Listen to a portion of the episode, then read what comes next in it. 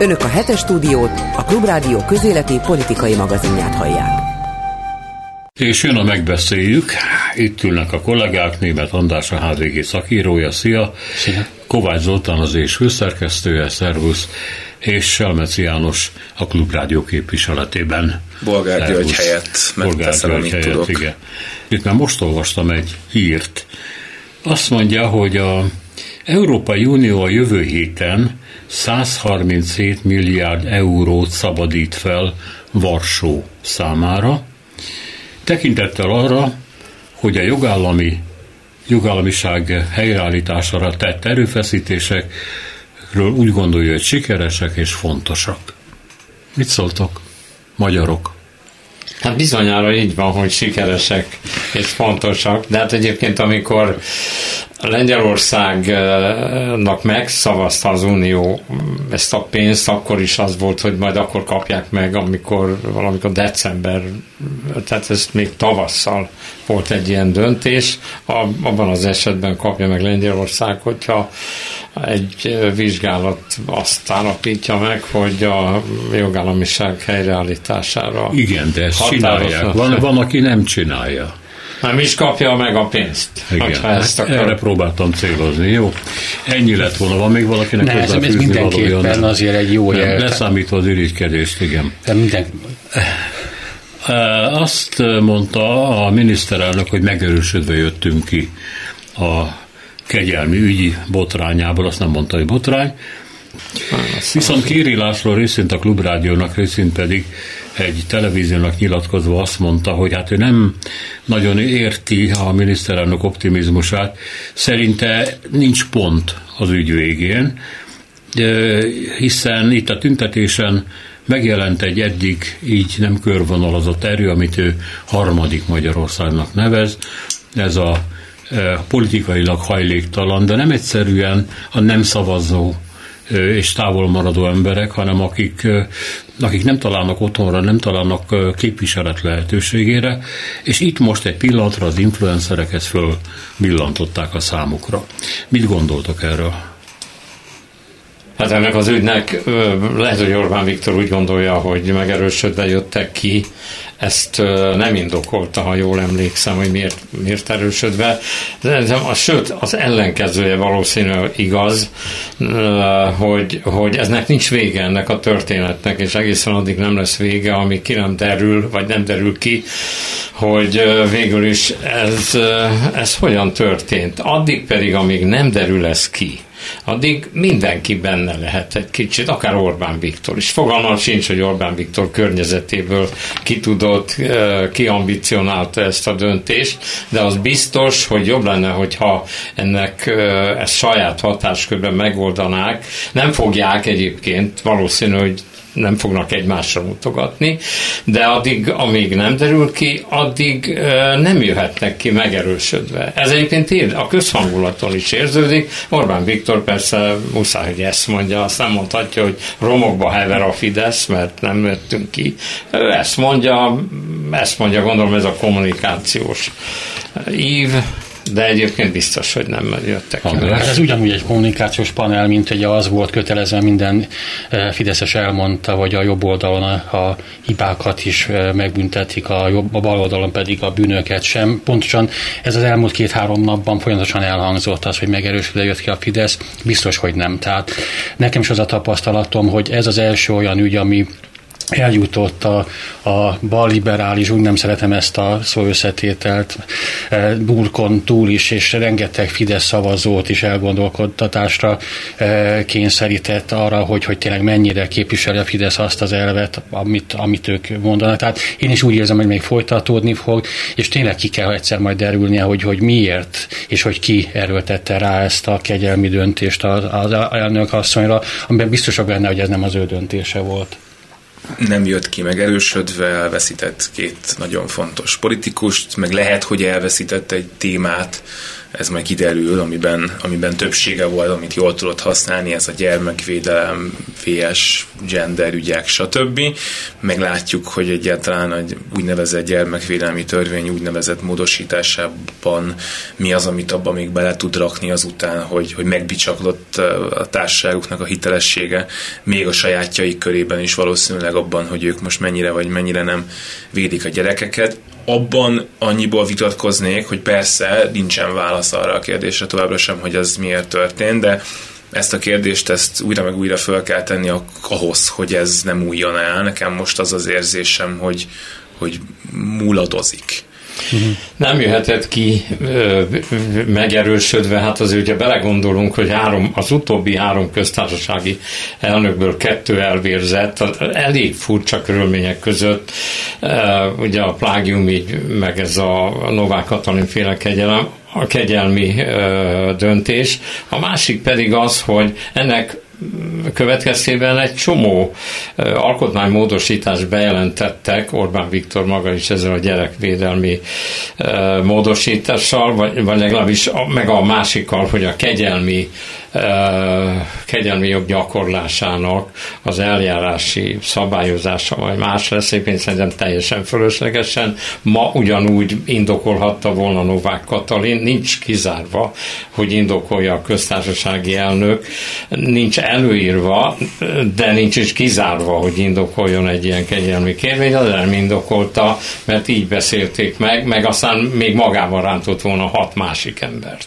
De mondjuk az is érdekes még, hogy megint elzárnak egy csatornát, tehát ugye ez egy e, kuriai döntések című labban jelent meg, amit most gyakorlatilag bezárnak. Tehát e, én mindig azt figyelem meg, hogy ha bármiféle apróság kiderül, akkor rögtön elzárnak egy csatornát, tehát a minősített adatokhoz már sokkal nehezebb hozzáférni, kikérni közérdekű adatokat sokkal nehezebb, most pedig ez a kóriai lapok is belezárva, tehát folyamatosan zárulnak be azok az útvonalak. Ezt biztos, hogy mindenki ért, hogy miről van szó. Igen, bocsánat, tehát ugye az egész botrány úgy pattant ki, hogy ezt majdnem megúzták szerintem egyébként, hogy ezt tavaly áprilisban született meg a kegyelmi döntés, és az idei januári kúriai döntések című labban, ami a kúriai döntéseit sorolja föl, ott ez megjelent, hogy Novák Katalin elnökasszony kegyelmet adott, és ezért nem került a kúriához ez a, a, a KN-re, nem tudom, ki lehet mondani a nevét, a HVG-be már leírtuk, tehát, hogy ez a kérelme, hogy tárgyák az egészet, vizsgálják még egyszer, ez fogyottá vált, és innen derül ki az egész kegyelmi kérvény, és most ezt a csatornát zárja be a Fidesz, és ők nagyon hajlamosak az ilyen csatornák bezárására. Hát van egy, van egy új megszólaló, aztán majd beszélünk a másikról is. Vidéki prókátornak nevező magát, és az ebbén egy új posztot osztott meg. Ő azt mondja, hogy ő robbantotta ki ezt az egész botrányt, tehát ő ásta ki. És ő igaz, hogy Fiatalon az MDF-nél kezdte, de aztán a Fidesznél folytatta, nagy híve volt Orbán Viktornak, ezt ő nem teszi többé. Azt mondja, hogy tulajdonképpen egy ilyen bűnöző társaság uralja az országot, gyakorlatilag azt mondja, egy olyan bűzörgő pöcegödör fölött ülünk, mint ami a Kádár rendszer volt, csak Kádárt most nem úgy hívják, hanem másképpen. Aztán érdekes módon, mint a földi igazságszolgáltatásban nem bízna, azt írja, hogy Orbán Viktor vagy megkapja maga mennyei büntetését. Biztos, hogy fontos ez. Nekem nagyon tetszett az a megoldása, hogy van egy névtelen ügyvéd, aki végzi a munkáját, megtalálja ezt, elküldi a sajtónak, és onnantól fogva ez véletlenül megtörténik, és a sajtó elvégzi a munkáját. Én szerintem azzal, hogy valaki, mert nem tudjuk, hogy ez, ez az ember, vagy valaki más, akinek nagyon tetszik ez a vidéki ügyvéd, aki régen Fideszes volt, de már nem, és most nagyon megmondja, hogy Orbán Viktor mennyire, és rendszere mennyire szörnyű, és lebuktatta a rendszert, hogy ez egy ilyen jó karakter, ebből nagyon szép Facebook posztokat lehet írni. Szerintem a világon semmit nem tudunk ezzel kezdeni, amíg nem tudjuk, hogy ez az ember kicsoda és miért csinálja ezt. És egyébként pedig nem tűnik nekem fontosnak eddig, legalábbis nem tűnt annak, hogy ki az, aki ezt megtalálta. Hát már itt van. Túl vagyunk rajta. Igen, már, meg. már csak azért sem fontos szerintem, mert ugye azért olyanokat ír, amit mindannyian tudunk, és amikor ugye láttam ezt a vidéki prokátort, akkor rögtön eszembe jutott az ördög ügyvédje, és arra is emlékszünk, hogy is mekkora nagy lelepezéseket ígért, és végül ebből sem lett semmi. Tehát és máig nem tudjuk, bocsánat, hogy az ördög ügyvédje, aki azokat a videókat kitette, azonos volt-e azzal, aki a Facebook oldalt csinált. Pontosan, tehát én is azt mondom, hogy, hogy, hogy ez, ez nem ettől fog megdőlni a, a Fidesz rendszer. Érdekes különben, hogy nem egészen de ide vág végül is. Olyan kellemetlen ügyek vannak most a Fidesz környékén, nem akarta, meg nem, ez egy ilyen így történt, mert ez, ebből nehéz kimászni. Nagyon egyébként is érzékenyek a szülők, meg azok a szavazókorú emberek a gyerekeikre, és hogyha egy ilyen ügy előjön, akkor, akkor az beszédtéma. Most itt van ez a másik, ugye itt van Karsai Dániel története, az megint nagyon megosztja azt, aki ebbe belegondol. Tehát ez a, mest, a, a, az eutanáziával kapcsolatos ö, kérvénye, hogy Magyarországon is lehessen segítséget nyújtani az gyilkossághoz, akkor, amikor már nincs más út. Ez látszólag kis kört érint, és mégis a, a, a, szerintem a rossz kezelés következtében ez napirenden maradt. Most nem azért, mert a, Kassai Dániel azt mondta, hogy mindenkinek azt mondja majd, hogy szavazzon a Fidesz ellen, de azért van, ahol ez is ott maradt fönn hirtelen pillanatok alatt hoztak egy döntést, már nem is tudom milyen szinten, hogy Magyarországon ez lehetetlen, de ezek ezt is rosszul kezelik szerintem. Ez is azonnal letiltva, az, ez így nem megy. Az egész világon arra megy az egész közgondolkodás, hogy valamit kellene kezdeni azokkal, akik már méltatlan körülmények között vannak. Ez a kormány lesöpör, mindent lesöpör. Ez is szerintem ott van. És van még egy-két ügy, amit nem akarom félrevinni a beszélgetést, úgy rá nem szakadt, mert nincs akkora probléma a Fidesz környezetében, de vannak ilyen ügyek, amiket rosszul kezel. Ugyanebbe soroljátok el, tehát ebbe a vidéki prókátor szerepbe a Magyar Péter jelenséget, amit nagyon sokan üdvözöltek kezdet-kezdetén, aztán most én folyamatosan azt hallom, hogy de hát nem is mond ő semmit tulajdonképpen. Ennek következtében e, már azt is hallottam, hogy, hogy ő egy szerepjátszó, amire megkérték fölülről, másrészt pedig egy valóban egy sértett ember, akinek igazából mondani valója nincs. Hát én is erre gondolok, tehát én is egy sértett embernek gondolok, aki éveken keresztül élvezte ennek a rendszernek a hasznát, és most éppen megsértődött és kibeszél, de megint olyan dolgokat mond, amit százezer ember tud, milliók tudnak, tehát valóban sok újdonságot nem mond. Én nem tartom őt hiteles megszólalónak, azt sem tudom kizárni, hogy esetleg tényleg szerepet játszát, játszik, tehát van, aki azt mondja, hogy például az a szerepe vagy a feladat, hogy Orbán Viktort valamilyen szinten mentegesse, nem tudom, hogy ez milyen szintig érvényes, tehát hogy eljátszanak. Orbánnak soha nem megy neki. Tehát Persze, igen, tehát ez a jó cár és a rossz bolyárok, amit ugye Pesti László is próbált eljátszani. Én, én, én megint úgy érzem, hogy, hogy, hogy ez a jelenség rész el fog múlni, és, és mondom, én nem tartom őt hitelesnek.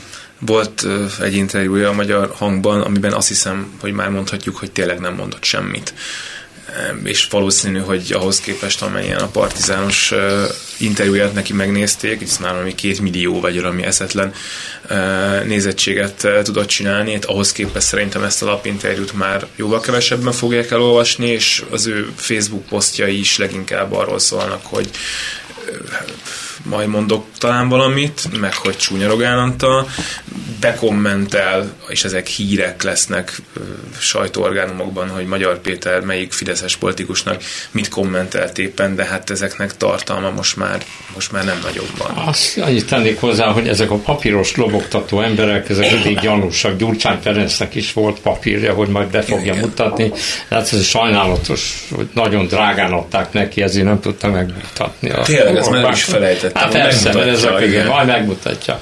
Pesti, ennek egy gyengébb soft változat, mert ő semmit nem mutatott be. Most ez a, a Magyar Péter egy amit mondott, ami, ami tényszerű, hogy ő nem írt alá egy olyan papírt, amit Balási, Balási Gyula elérakott, valami hatszoros túlározást, ami, a, a, hogyha jobban belegondolok, akár utána is mehetne az ügyészség, hogy ezek hogy történtek.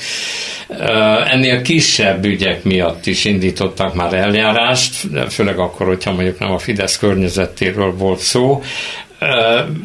Nyilván ugye ő addig, addig tud felszínen maradni Magyar Péter, amíg, amíg azt elhiszi neki bárki is, hogy még valamit tud mondani. Én nem zárnám le teljesen ezt a dolgot, de valóban, hát a magyar hangban már semmi nem volt új, a, a, a, és hát a korábbiakban is. Ez volt az egyetlen konkrét dolog, ez a, ez a túlározás. Hétfőn állítólag már megtörténik a köztársasági elnök megválasztása, Súlyog Tamásról van szó, ő az Alkotmánybíróság elnöke nagyon régóta tagja egyébként a Alkotmánybíróságnak nem nagyon ismert, sőt, tehát lehet mondani, hogy egyáltalán nem.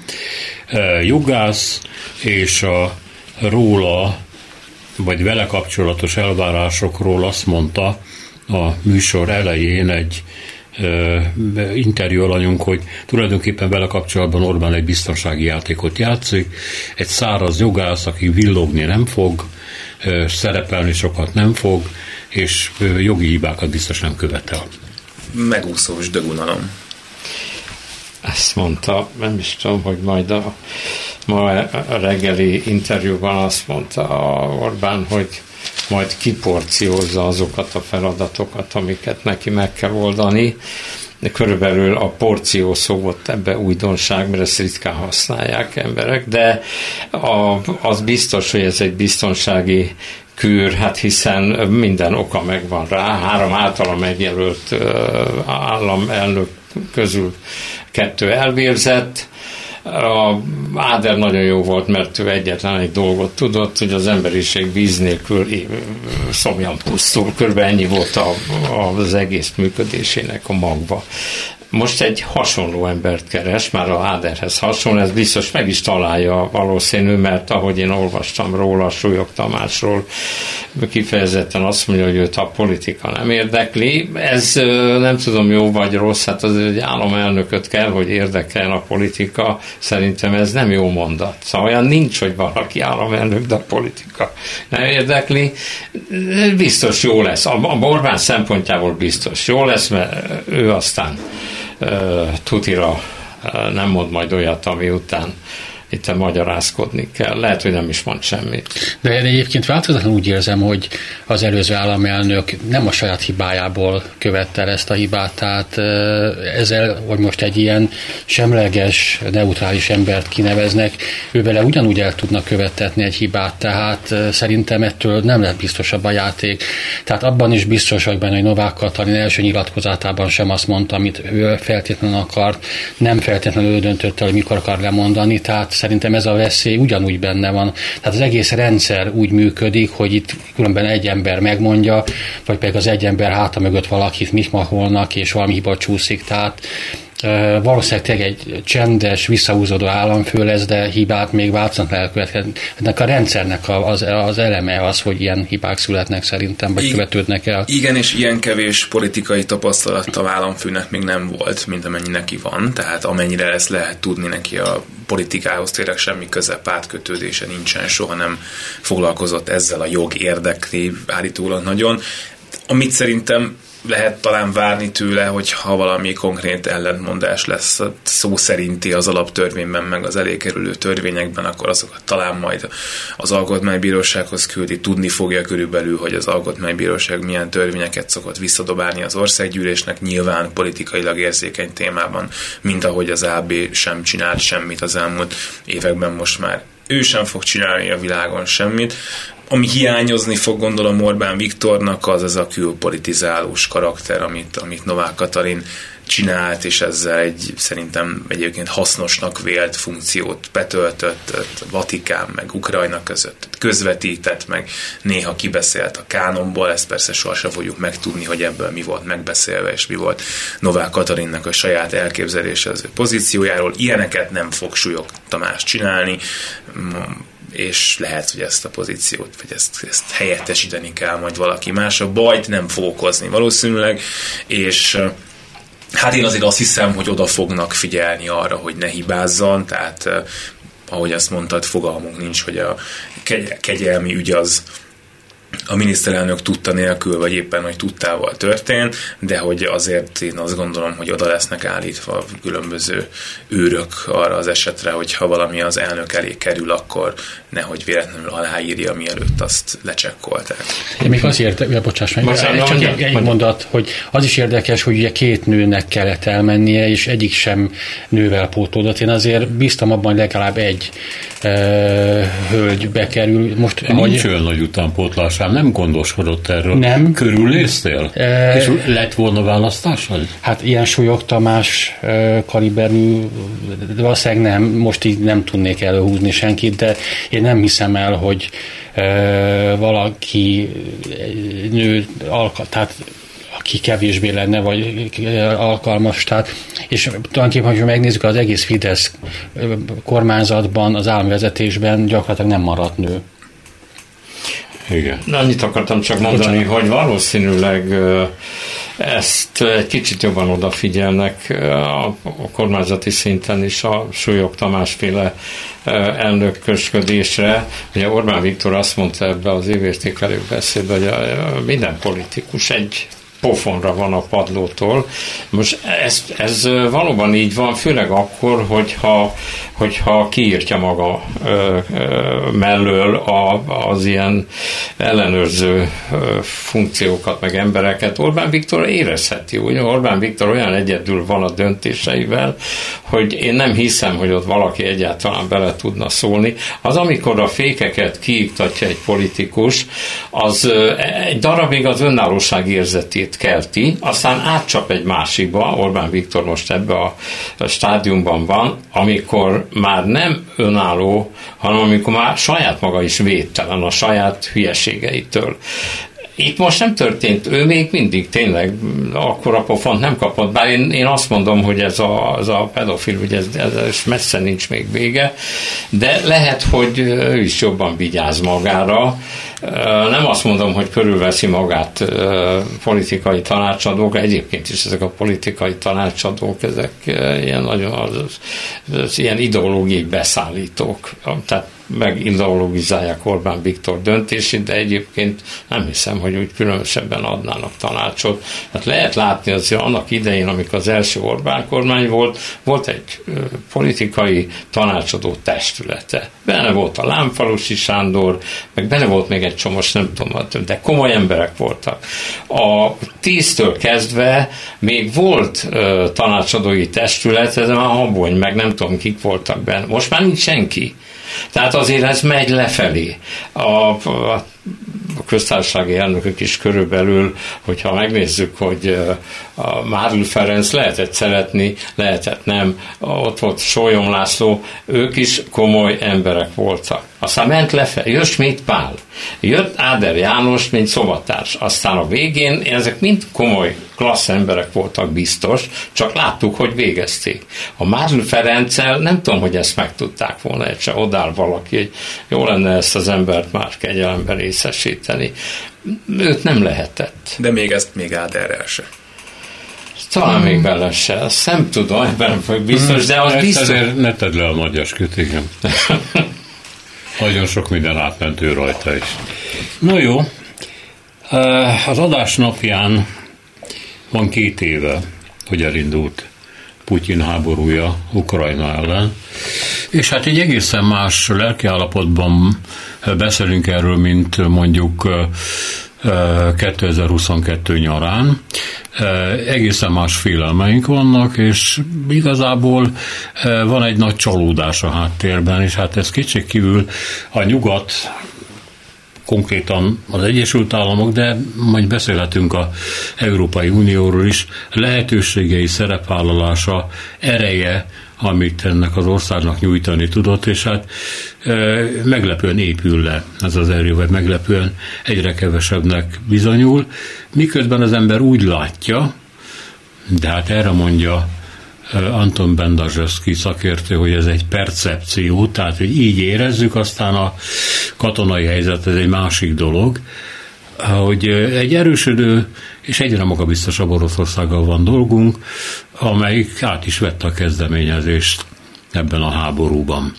Tehát mi most egy percepció rabjai leszünk egy kicsit, és arról fogunk beszélni, hogy ki hogy érzi magát ebben a helyzetben, mit gondol róla. Én nagyon rosszul érzem magam, tehát ugye én ott voltam, amikor kitört a háború, akkor két-három nap után megjelentek az oroszok Kievben, akkor tényleg attól tartottam, hogy ez a háború azonnal véget fog érni, Zelenszky elmenekül.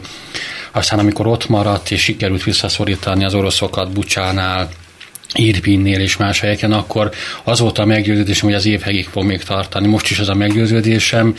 Én nagyon optimista voltam akkor, amikor 2020 kettőben ősszel sikerült visszaszorítani az oroszokat Harkivnál és Helsonnál, és arra számítottam, hogy 2023-ban tényleg elindul egy ukrán offenzíval, mert sikerül visszaszorítani még inkább az oroszokat.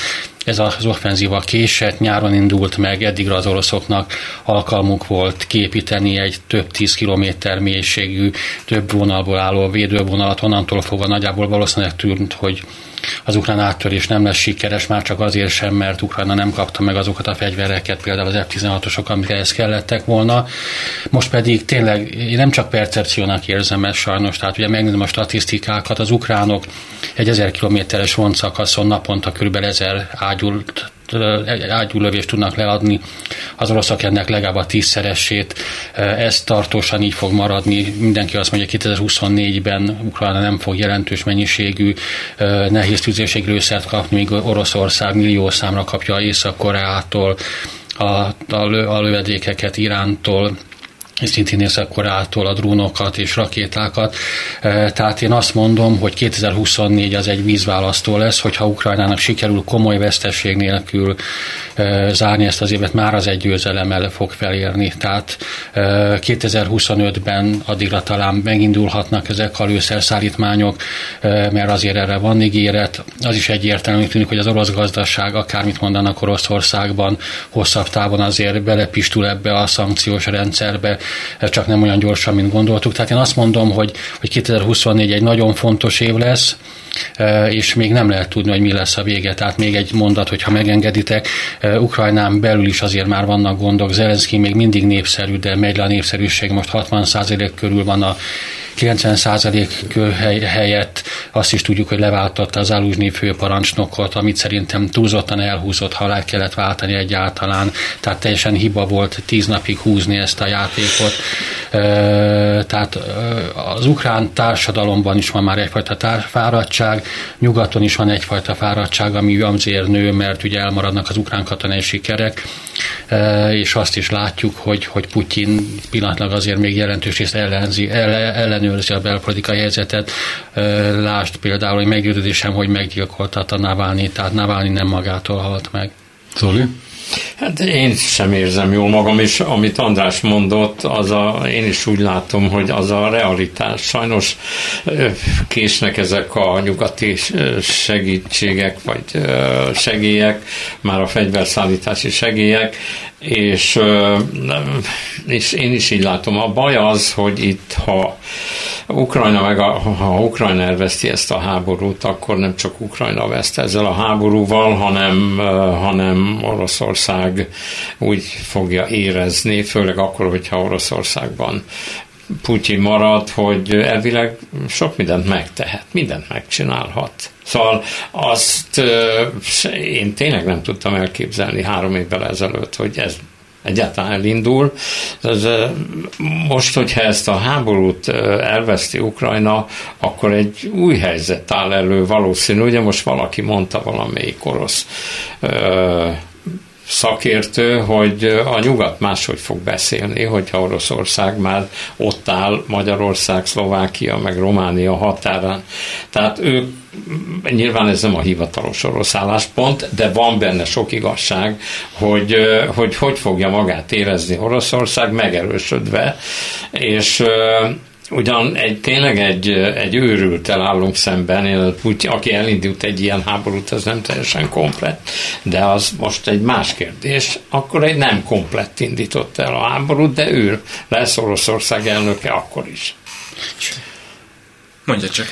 És, és abszolút kiegészítő, és nem csak Oroszország érezheti úgy, hogy elindíthat egy háborút, hanem a további őrültek, tehát egy abszolút bizonytalan világba felé, világ felé haladunk, és még egy dolog, hogy ugye az is látszik, hogy az európai haderők, a hadseregek annyira gyengék tulajdonképpen, hogy hogy nincsenek köszönő viszonyban a számok. Tehát épp most láttam egy felmérést, ami szerint például a brit hadseregnek 200 harckocsia van, a spanyolnak 180, a franciáknak szintén ennyi. Oroszország már elveszített 9000 harckocsit, és még mindig van 7-8-9-10 ezer.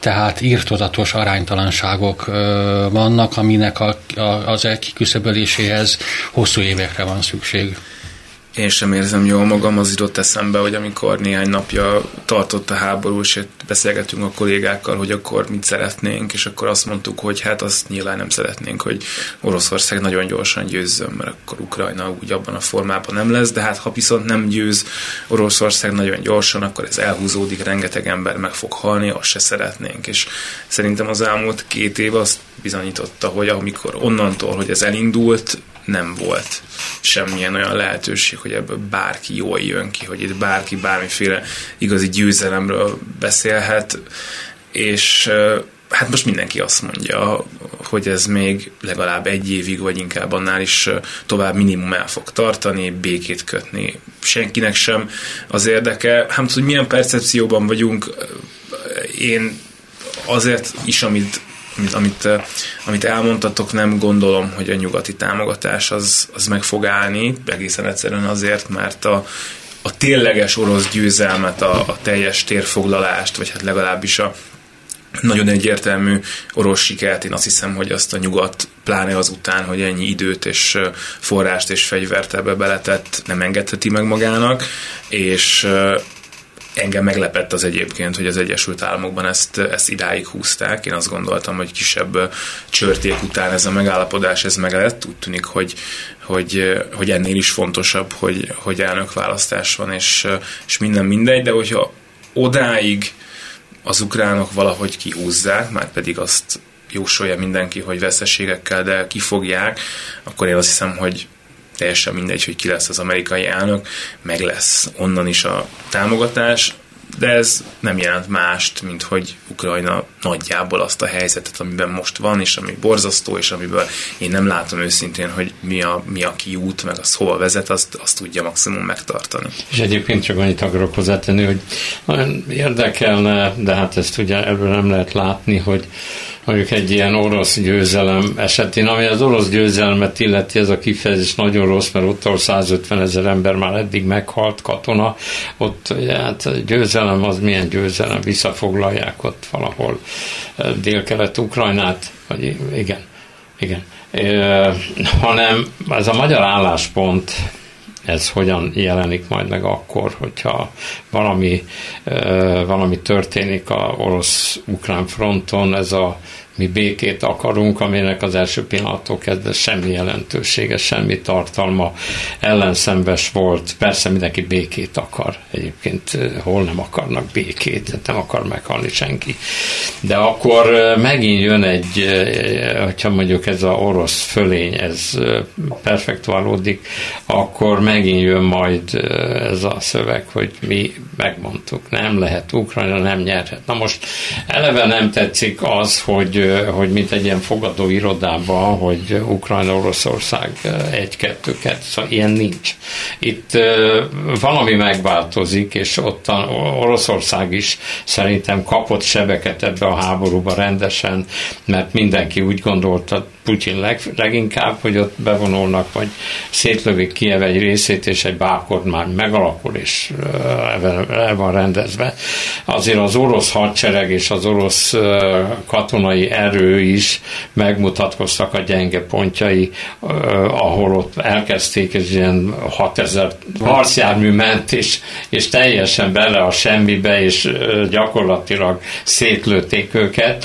Tehát a, a háború folyamán alakult át, ahogy én látom, nem vagyok harcász, szati szakértő, de azt láttam, hogy az oroszok is máshogy csinálják. Tehát azért az, ők is, ők is ott nagy veszteségeket szenvednek, és a gazdaságuk is olyan, hogy azért ezt megérzi nem csak a szankciók miatt, egyébként is egy félig háborús gazdaság van. És amit nagyon fontos, amit mondtál, ez a magyar békevágy. Tehát igen, ez lesz majd a, a következő kommunikációs panel, hogy mi megmondtuk. Csak azt fogják elfelejteni, és arra kell nekünk emlékeztetni az embereket, hogy, hogyha megvalósult volna ez a Fidesz béke, akkor valósult volna meg ez a ukrajnai orosz báb kormány, Ukrajna elfoglalta volna, vagy Oroszország elfoglalta volna Ukrajna felét, tehát az, hogy Ukrajna legalább két évig kitartott, ez azt jelenti, hogy valamilyen szinten Ukrajna megmarad, mint független állam, mert Oroszország a jelenlegi erőviszonyok mellett nem tudja már erőltetni teljes mértékben az akaratát Ukrajnára, tehát mégiscsak volt értelme ellenállni. Egy mondat ez igen, hogy ugye Orbán Viktor körülbelül 8 hónappal ezelőtt egy beszélgetésben azt mondta, hogy hát Ukrajna nincs. Ukrajna gyakorlatilag ez az ország megszűnt, egy pusztaság az egész.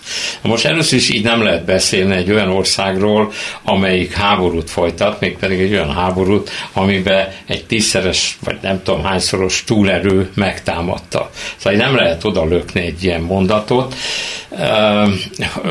Azon kívül, meg egyáltalán hát az, az ukrán hatós, a fennhatóság kiterjed Ukrajna nagy részére. Hát ott, ahol háború van, ott nyilván ott nem úgy zajlik az élet, mint, mint, mint máshol. Egyébként az 50 milliárd euró, ez ráadásul nem a hadi kihadásokra ment volna, hanem Ukrajna közigazgatási rendszerének. Most már megy is, nem csak volna. Kérem, megy is. Ja, már megy is, de hát sokáig azt mondok, hogy mi nem megyünk ebbe bele, mert ugye ez fegyverekre megy. Az első pillanatok kezdve mindenki kifejezetten mondta, hogy ukrán, az ukrán közigazgatásnak a stabilizálására megy. Én ezt el tudom hinni, mert van, ahol még tényleg arra megy a pénz, amire küldik, nagyjából legalábbis. Tehát uh, még ez is egy olyan szörnyű dolog volt, hogy de a harmadik, hogyha 942-ben azt mondja Amerika ugyanígy áll hozzá Európához, hogy, hogy hát mi a békepártján állunk, majd nem küldünk ö, csapatokat ö, Európába, még most is. Akkor mi lett volna egyébként ezzel a süket dumával, hogy mi a békepártján állunk? Ez, rendkívül taszító ez a magatartás. Hát és ugye, hogy nem szálltunk fegyvereket, tehát tudjuk azt is, hogy a Szovjetunió számára létkérdés volt az amerikai land lease. Tehát ugye ennek a jelentőségét most ugye próbálják csökkenteni, de amikor megérkezett ez a mennyiség repülőgép, harcjármű, fegyver, akkor ez egy sorsfordító jelentőségű volt, ahogy Ukrajna számára is ugyanilyen fontos most az a nyugati segítség. Az fontos, azt hiszem, mert hogy Putyin is mondta, hogy ukránok tulajdonképpen nincsenek, és azért Oroszország végül nem bírt el a lesajnált, szegény, szerencsétlen, nem is létező Ukrajnával, és még ak- már akkor nem bírt el első körben, amikor még nem volt ott a nyugati segítség, és szerintem az, hogy Oroszországot mennyire erősnek, meg mekkora hatalomnak látjuk, az ezt a, ez a háború azért azt megváltoztatta de arra is rá kellett szerintem jönni, hogy amikor itt voltak a nagy remények, hogy az ellentámadás, hogy Oroszország mennyire gyenge, és hogy mennyire képtelen eredményeket elérni, hogy annyira meg nem gyenge, és hogy az oroszok is nyilván rengeteget tanultak ebből a, ebből a háborúból, és ez vezetett aztán hát nyilván ez a padhelyzethez.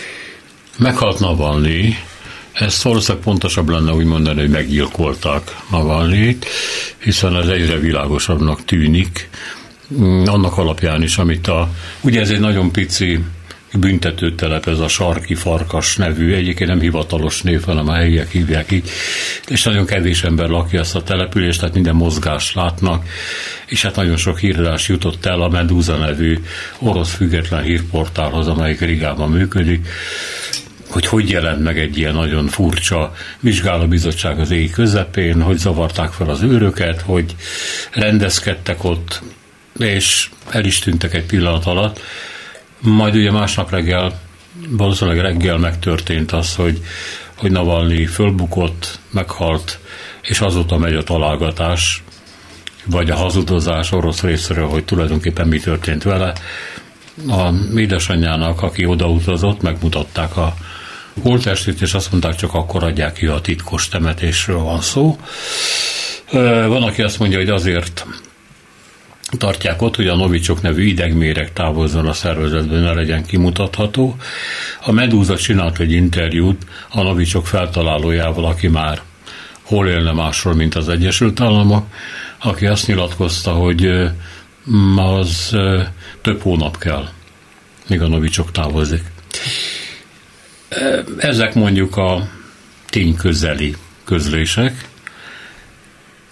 Mindenki részvételt nyilvánított, majd az mindenki. Európai Unió minden egyes tagja, kivéve Magyarországot, illetve a külügyi bizottság vezetője Német Zsolt írt le egy gondoláló mondatot. A magyar külügyminiszter, a magyar miniszterelnök semmit. Nem, tehát ugye mindenképpen Putyin ölte meg Navalnyi, tehát hogyha nem ő adta ki az utasítást, és tényleg természeteshez közeli oka volt találnak akkor is, tehát éveken keresztül zaklatta, 2020-ban megmérgezte, folyamatosan magárzárkába záratta, olyan emberek mellé tette be, amiképpen nem magárzárkába volt, aki nem volt hajlandó mosakodni, viszont reggeltől estig ordított. Tehát ezek, ezek ahogy bántak Navalnyi a 29 9 évet kapott különböző börtönbüntetések formájában. Tehát a cél teljesen egyértelműen az volt, hogy ne jöjjön ki ebből a börtönből. Én, én biztos vagyok abban, ezek a körülmények is arra utalnak egyébként, amiket említettél, hogy, hogy ez nem egy sima halál volt, hanem nem véletlenül vitték el ebbe a, a sarkvidéki büntetőtelepre sem. De ez azt mutatja, és az, hogy nem merik kiadni, vagy nem adják ki az édesanyjának a holtestét, hogy normális temetése legyen, ez mutatja azt, hogy Putyin mennyire paranoiásan fél mindentől. Tehát Navalnyinak a legjobb esetben sem nagyon lett volna esélye felrázni az orosz népet, viszont Putyin valószínűleg attól tart, hogy a március 15-i választás előtt tüntetésen esetleg sokan összeverődnének, és nem néznek ki jól, hogy a tüntetés részevét is elviszik a rendőrök, vagy ment a temetésre látogatók is elviszik a rendőrök. Tehát ez valamilyen szinten egyrészt azt is mutatja, hogy mennyire paranoiásan fél Putyi másodszorban, ezzel valóban a remény halt meg. Tehát nem maradt olyan ellenzéki ember Oroszországban, aki a belátható időn belül bármit is el tudna inni Putyin ellen. E, tulajdonképpen ehhez nem sok minden hozzá tenni való van, mint az, amiről már esett szó, hogy, ami, hogy milyen PTA ez a magyar kormány, meg a külügy, meg mindenki. Ez a mi szabadságszerető kormányunk, ez egy azon kívül, amit idéztél, azon kívül egyetlen egy komoly gondolattal nem kommentálta ezt a történetet, nem azt mondom, hogy egyetért azzal, hogy Navalnyit ki kellett nyírni, de teljesen normálisan elfogadja. Hát egy szava sincs, akkor hát igen, ez ott ez van. Igen, ám, de ugye most jön a következő lépés, hogy hát azért jó lenne, hogyha itt nem az lenne. Én nem tudom ezt az egész orosz politikát hogyan fogja elrendezni Orbán magában, nem, magában sem tudom, hogy hogy rendezi ezt el. Tehát amikor egyedül van, és ottan ezen eszébe jut, és hall egy ilyen hírt, akkor mire gondol, hogy kommunikálni sem hajlandó, az valószínű, hogy nagyon rosszat sejtett. Én csak azért is érzem magam rosszul, nem azért, mert hónap elvisznek, miért vinnének el, de azt igen, hogy egy olyan kormánya van Magyarországnak, amelyik valahonnan jött a 80-as évek szabadság szerető közegéből, és most ott van, ahol a putyini gondolkodás. És meg van magyarázva ez a érdek alapú külpolitikával, hogy ami nekünk nem érdekünk, azt arról nem beszélünk, csak hát ugye így élni is elég szomorú, megértelmetlen lenne, és azt hiszem politizálni is az, talán erről ennyit lehet mondani. Nem tudom, biztosan láttátok azt a, azt a magánzárkát, ahol a Navalnyi a börtönbüntetésére talán a felét, vagy talán több mint a felét töltött el. Ebben van egy nagyon rossz ágy, egy, egy mosdó, egy luka földön, ahol, ahol a dolgát végezhette, de hát ott sem lehet élni, és nyilván az egész történetben, a, amire szerintem a legtöbb ember nem tud felelni, eh, hogy miért ment vissza Navalnyi Oroszországban a, a megmérgezése után, és hát nyilván azért eh, lesz ő az egyik, eh, akiknek a nevét valószínűleg Putyin után is meg fogják jegyezni, és hogyha majd lesz egy másfajta Oroszország, meg egy máshogy gondolkodó orosz társadalom, akkor lehet, hogy Navalnyi még még majd nagyon fontos lesz egyszer, meg lesznek róla utcák, meg terek, meg, meg díjak elnevezni, vagy talán egyszer ott is, nem biztos, hogy ez a közeljövőben fog történni. Hát az ilyen emberekről szoktak utcákat, Hát a budapesti főpolgármester azt mondta, hogy a törvény szerint öt év múlva lehet elnevezni bárkiről bármit. Szerintem meg meg kell változtatni ezt a törvényt, és már legyen holnap Navalnyi utca, köztér, Hát Berlinben bármi. is az orosz nagykövetséghez vezető utcát akarják most átnevezni Navalnyi utcára egyébként. Nálunk mindig akkor jönnek elő ezek a jogszabályok, amikor valamit szigorítani kell, vagy szigorító jel. Nem lehet, mert öt év. Nem lehet, mert még ugye az első De gondolat... mi nem az jut eszébe rögtön, hogy jó, ezt írja, változtassuk meg? Hát persze, Igen. persze. Meg az eleje az volt, hogy azért nem lehet, mondta valaki ott a kormány közelről, mert még nem tisztázottak a halálának a körülményei. Egyébként szerintem a halálának a körülményei valószínűleg sose tisztázottak, tehát ilyen alapon sose lesz elnevezve semmiféle köztér de hát ezek mondva csinált dolgok, ha, ha, ha, hogyha valaki lenne rá akarat, akkor, akkor azt el is lehetne nevezni, persze. Némes Zsoltról még csak egy gondolatot, mert itt elhangzott, hogy hát ő legalább mondott valamit, nem mondott igazából, megkereste a névszava, és a Némes Zsolt a, a börtön körülményekről kezdett beszélni, hogy hát nem jó beleszólni abba, nem, hogy mások a... Volt egy, másik. volt egy Facebook posztja, igen, és megkérdezték, hogy de mire gondoltál Zsolt, és ő elmondta, hogy hát ő arra gondolt, hogy bár a idegen országok börtönkörülményeket kritizálni azt nem szabad, mert azt mi se szeretjük, hogyha mi börtönkörülményeinket, de hát a börtön dolga mégiscsak az, hogy életben maradjanak az emberek és nem meghajnak, ezért ez egy botrány. Tehát az orosz börtönök felelősek ezért ez a egyetlen fideszes álláspont erről ebben az országban. Itt van Ulf Kristersson végre. Hát legalábbis most, amikor beszélünk róla pénteken, itt van, és aláírták a amiről a magyar miniszterelnök azt mondta, hogy nagyon-nagyon sokat dolgoztunk rajta, heteket, hónapokat tárgyaltunk véres verejtékkel. Kapunk négy rippent, négy újat, amire korábban a svéd miniszterelnök, mielőtt meg ide látogatott volna, azt mondta, hogy nem egy ilyen nagy vasszizdasz a dolog, adunk grippent. Igen, egyébként jól mennek a gazdasági kapcsolatok, semmi probléma. Na ebből lett egy ilyen vérfagyasztóan hatalmas nagy erőfeszítés, e, és hát akkor föl lehet mutatni, hogy mégiscsak eljött a svéd miniszterelnök, és, e, és akkor nem volt hiába való az, amit a magyar kormány eddig művelt, amit, hogy mit művelt egészen a magyar kormány. Ezzel kapcsolatban e, azt írta Orbán Balázs, hogy tulajdonképpen a NATO-t erősítette az, hogy a magyar fél gátolta a svédek csatlakozását.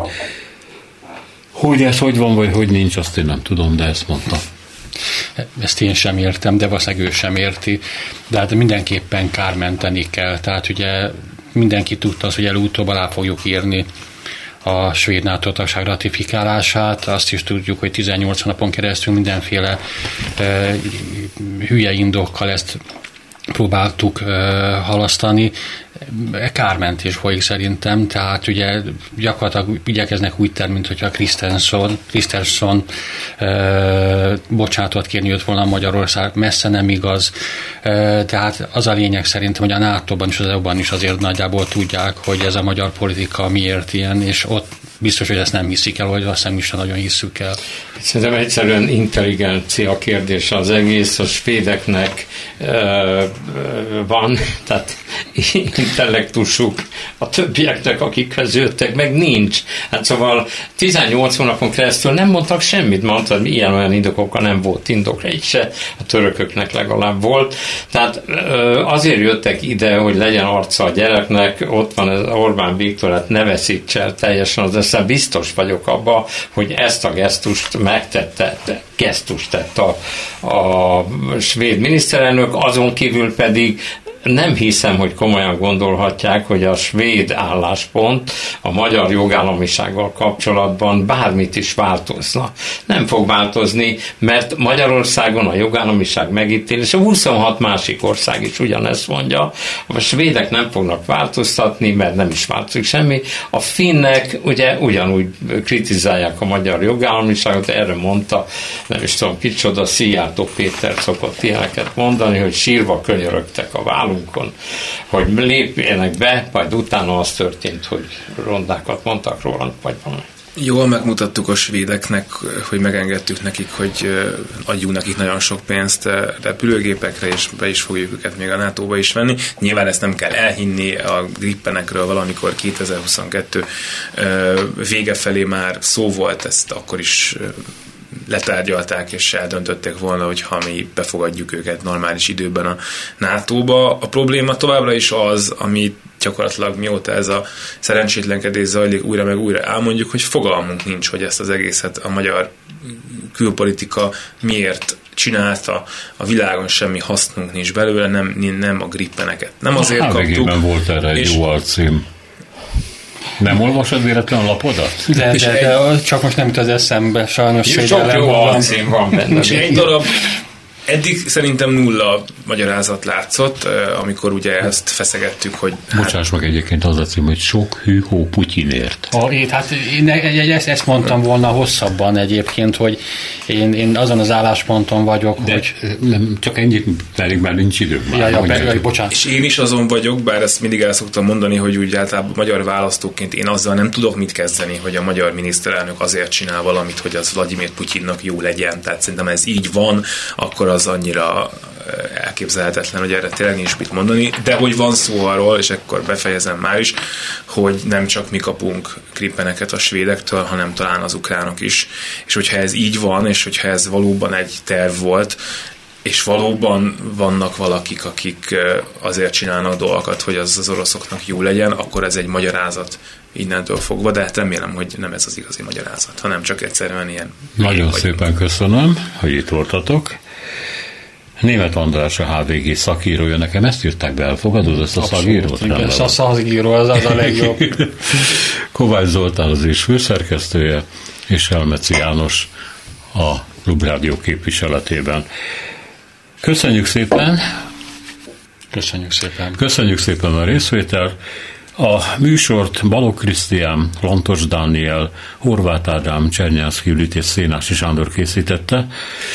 Köszönjük az önök figyelmét, minden jót! A hetes stúdiót a Klubrádió közéleti politikai magazinját hallották.